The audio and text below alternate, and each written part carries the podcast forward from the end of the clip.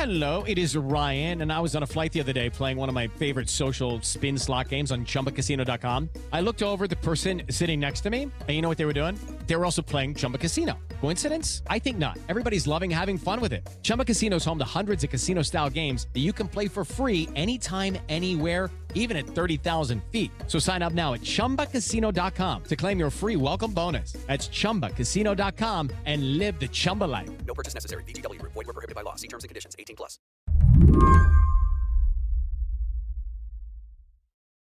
Earlier this week, Florida political reporter Gary Fineout got a call from the governor's office saying, "Come on down to Tallahassee. We're going to have a press conference." Well, well, it, the the whole thing was very last minute. It was uh, they gave us no indication of what it was about, and I got a call, and I was just told you will want to be there. So we get there, and then he starts talking about a U.S. News and World Report about higher education and how Florida schools were identified as number one. And I'm thinking, okay, well, that's interesting. I don't know why everyone was, you know, we, we, we had this huge press conference here for this, but, but then he talks about that for 30 seconds and then he starts, and I was briefed by the FBI and then we were off and running. Gary knew that the governor, Ron DeSantis, had been trying to get this meeting with the FBI.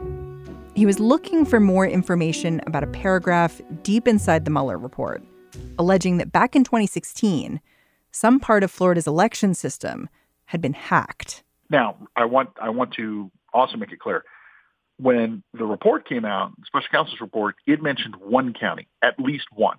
When he started talking, he said there's two. So that immediately was like, wait, we only thought there was one. Now there's two.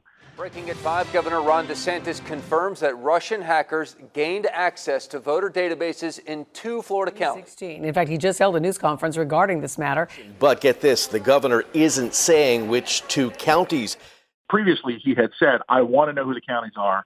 And he had said, unless there's a reason that I can't, I'm going to let the public know who the county was. He said he had signed some kind of agreement with the FBI about this, right? He termed it that he had signed a non disclosure agreement. It's all just very suspicious. I mean, uh, what I can tell you is is that we just have not gotten a great deal of information about this. For years, Gary's heard these allegations that Florida's election system was vulnerable. But there was never any solid evidence. For a reporter like him, it was frustrating. You know, the thing about this story is it's one of those things that has kind of been out there and we never really got an adequate explanation. I mean, you could argue we still don't have an adequate explanation, but it's one of those things that has since sort of been percolating in the background, in the background. And for the most part, until the Mueller, Mueller report came out, I think most people were like not really paying attention and, and, and they figured it, it wasn't a big deal. This week, the mystery of what's been going on in Florida has only gotten deeper. Today on the show, Gary's going to explain what we know and what we don't. And then I'm going to talk to an election supervisor who's going to make the case that this latest news doesn't really worry him at all. I'm Mary Harris. You're listening to What Next? Stay with us.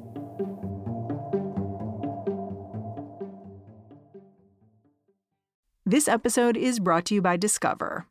When it comes to your finances, Discover wants you to know they are the credit card that is always there for you. With 24 7 US based live customer service, everyone has the option to talk to a real person anytime, day or night. Yep, that means no more waiting for quote normal business hours just to get a hold of someone. We are talking real service from real people whenever you need it. Get the customer service you deserve with Discover. Limitations apply. See terms at discover.com/slash credit card. Here's how this Russian operation supposedly went down back in 2016. Election workers were targeted with a spear phishing campaign. Hackers sent them emails that contained files to download or links to click. But opening up these attachments could trigger malware. And that would allow Russian operatives to access election servers. Reporters first got wind of what was going on in the middle of the presidential race. But back then, officials insisted even if hackers had their sights set on Florida, nothing actually happened. So the point is, we kind of knew that there had been an effort, and and the state and local officials had said nothing. Nobody got in. There was a we were targeted, but nobody got in. Then the Mueller report comes out and says at least one county was was affected. Then we have the briefing with with the governor DeSantis, who says, well, it's actually two counties. And the reason this is a big deal down here in Florida is because again, there were people who were who were saying nothing happened. Yeah, we were targeted. Yes, they went after us, but nothing happened. It wasn't just reporters trying to get sunlight on this story. Politicians were too, especially Democrats who felt like they were under siege in Florida. Bill Nelson was fighting to keep his Senate seat when he told a reporter that Russians had gotten inside voter databases. Senator Nelson made a comment to the effect of he initially said, the Russians are in the elections records. And then he, in a subsequent interview with a Tampa Bay newspaper, said they have penetrated the systems and have free reign to move about. This was immediately challenged by Governor Scott. And he says, there's no proof. What are you talking about? And there was a there's a back and forth, and so Nelson came under a lot of uh, attack by the Scott campaign, saying he's either lying or if he's not, he's divulging classified information. The politics of this sounds really complicated Yeah. because you have this Democratic senator, no longer a senator, saying Russians are in our election records. And then you have a bunch of Republicans saying, no, no, no, you're being paranoid. But then in the last couple of weeks, Senator Marco Rubio, also a Republican, he's come out and he said, actually, the Russians were in our election records. Well, but, yeah. Well, see, Senator Rubio is on the Intelligence Committee. He apparently was given the information. So, you know, in quick succession, we had the Mueller report. Then we have Senator Rubio saying, yeah, the Russians did get in. And that's what led all the Florida officials to say, well, what's going on here? We, we want answers. And then that's what led to Governor DeSantis getting a briefing and then him making his announcement earlier uh, this week. Uh, we are also expecting the full Florida congressional delegation. They are scheduled to meet with the FBI as well. Regardless of the politics, it sounds to me, when I looked into it, that various people, including, you know, reporters in the state of Florida, had been talking about this possibility of Russia hacking into the election system for a long time. Yeah, no, I mean, this was one of those things that had been some reporters had had had done some work on, and we weren't getting a lot of answers from the state. The Department of State, for example, in its budget requests over the last couple of years, had said this is a growing threat. Cybersecurity, we we want extra money for uh, a cybersecurity team in, in, in the Division of Elections, and they kind of put it in their their budget request to the Florida legislature, but then it wasn't getting funded. And in fact, in 2018, right after the, the regular session where they passed the annual budget, Governor Scott used his authority to give the Department of State permission to hire contractors to help with cybersecurity. But again, it was one of these things where, what's the backstory? Why are they doing this? But again, Governor, now Senator Scott, at, and, and his administration at the time, still contended that no one had been successful with their with their efforts in 2016. You've laid out a really interesting case about how politicians have handled this information. And I wonder, you watched Governor Ron DeSantis at this press conference talk about what he now knows a little bit. You got a little bit more information. How would you characterize how he's handling this information now? Well, I mean, uh, we did do a story noting that it, uh, there was a bit of irony in the fact that uh, Governor DeSantis was a persistent critic of the Justice Department and the handling of the investigation back when he was a, congressman. He was very critical of Rod Rosenstein and, and a special counsel, and and so there was a bit of an irony that he he now goes to the FBI and the FBI says, okay, you've got to you know keep up some of this information private before we'll tell you. But what I would tell you is he did provide some information. I mean, he did, you know, he did say, look, there were two counties. Uh, look, it was voter information records, not the actual tallying systems. So while not the complete story, at least it was a little bit more than what we had previously been given. The thing that stood out to me about Ron DeSantis's press conference was just how much he was downplaying the interference. He said the information that Russia got was public, that it didn't affect the vote counts. But Gary, all this left him thinking. I think what's important to point out is that doesn't mean you couldn't cause chaos with the voter information database. Because theoretically, if you were able to mess around with someone's name, with someone's eligibility, you could have a scenario where what if a bunch of people go to the polling place, say, I'm registered to vote, here's my voter registration card, and for whatever reason, the um, electronic poll book that they use to verify the registration says no, they're not. And that's the issue. The issue is if you have access to the actual voter database, could you have caused problems? Now, the governor says the FBI told him no, there was no manipulation, that they did not do anything. Well, how do we know that? What did they do? What steps did they take to verify that once they were inside the system that they didn't do anything? And that's information that I don't have right now. The other the other question I really want to get to is whether there's any rumbling in Tallahassee given this information about looking again at some of the recent close elections. You just got you just had a recount in 2018. So I, I wonder how local lawmakers are thinking about this. The legislature, to be blunt, has not really discussed this at all. There was within the last year, year and a half, there may have been one meeting where the Secretary of State was asked about three questions about it. You know, again, as a reporter, as I've watched this, I have been kind of intrigued by the fact that the Florida legislature has not expressed much interest. You know, at least in publicly, they haven't. They really have not talked about it much at all. It's interesting because I think what you're saying is that what we should really watch is the ch- changing Republican response because we've seen it evolve from there's nothing going on here to it's one county, oh, it's two counties. And so maybe the place we need to look next is whether that evolves further. Yes, absolutely. Correct. Correct. Gary Fineout, I'm really, really grateful for your precision on this. Okay. Thank you so much. Gary Fineout is a reporter at Politico.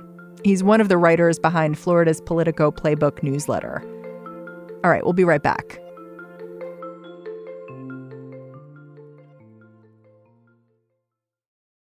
After I talked to Gary, this story it just kept developing. Eventually, Florida officials said it might be more than two counties whose election systems got hacked. So I wanted to make one more call to someone who could tell me what all these hacking allegations really meant. Do me a favor. I heard uh-huh. that you have this picture on your desk. Yeah, yeah. I think okay. Yes, uh, Putin. This is Mark Earley. He's a supervisor of elections in Leon County, Florida. Yeah, so I put a little post-it with uh, he's winking at me, and, and it says I put a post that says clear and present danger.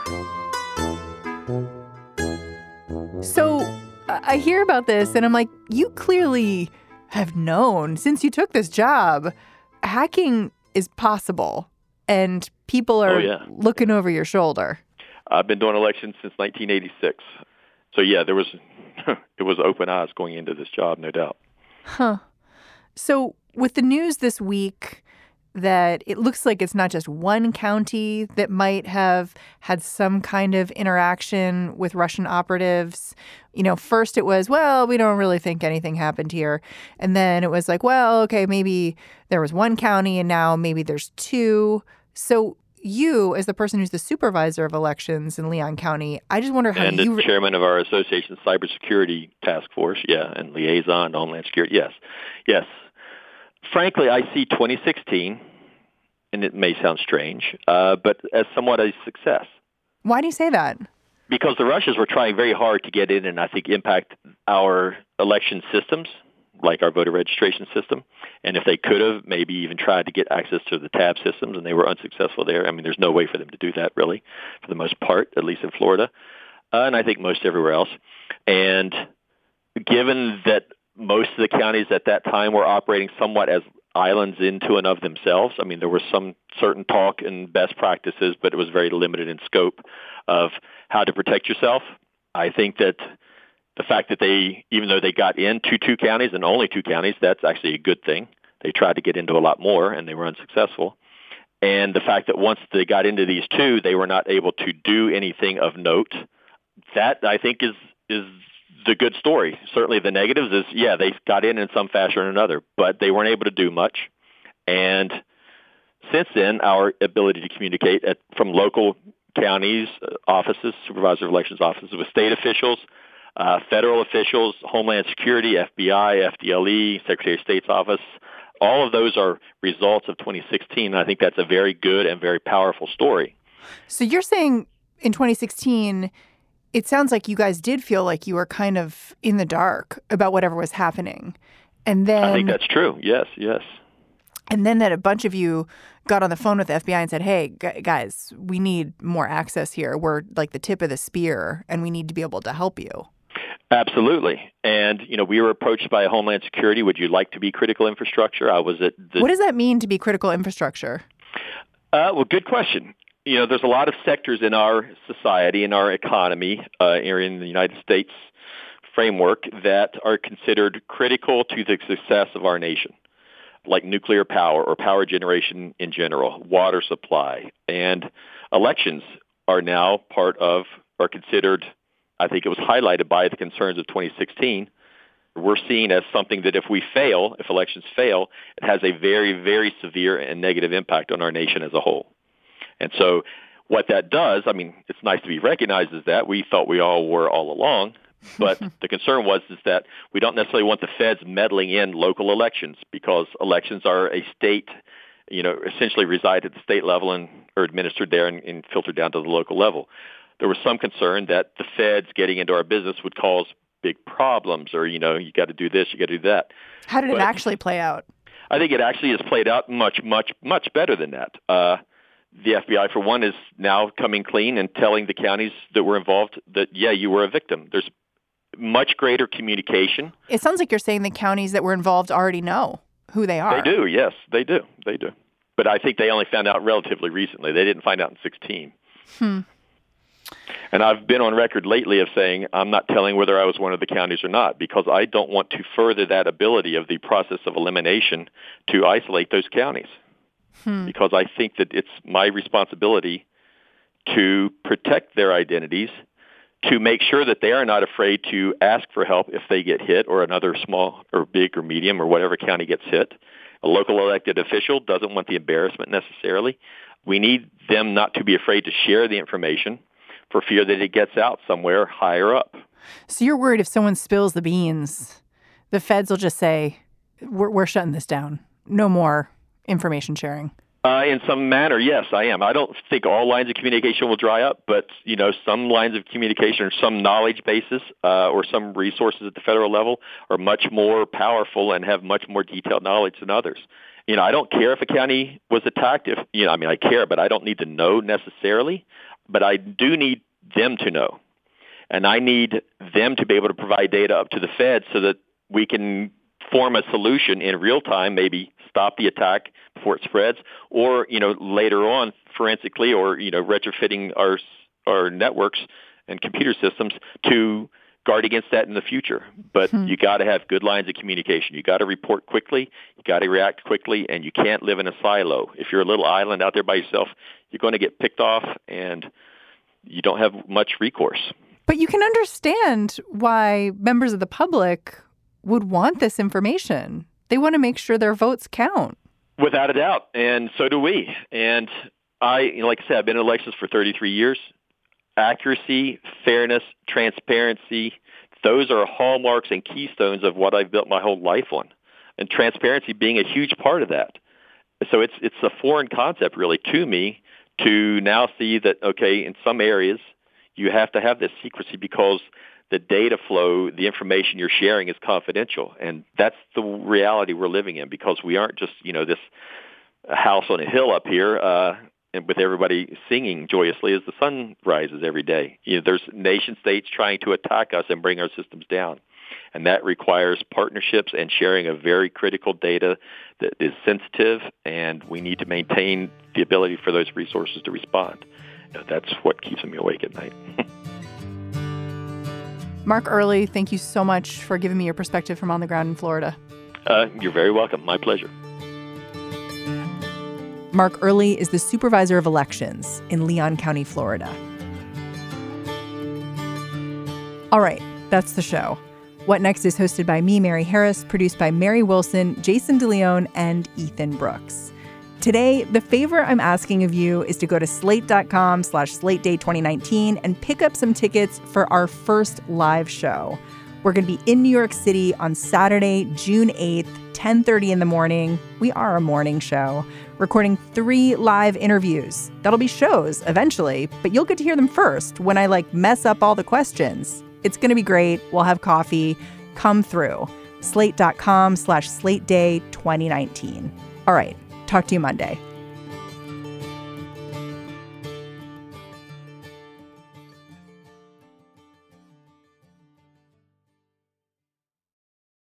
Hello, it is Ryan, and we could all use an extra bright spot in our day, couldn't we? Just to make up for things like sitting in traffic, doing the dishes, counting your steps, you know, all the mundane stuff. That is why I'm such a big fan of Chumba Casino. Chumba Casino has all your favorite social casino style games that you can play for free anytime, anywhere with daily bonuses. That should brighten your day a little.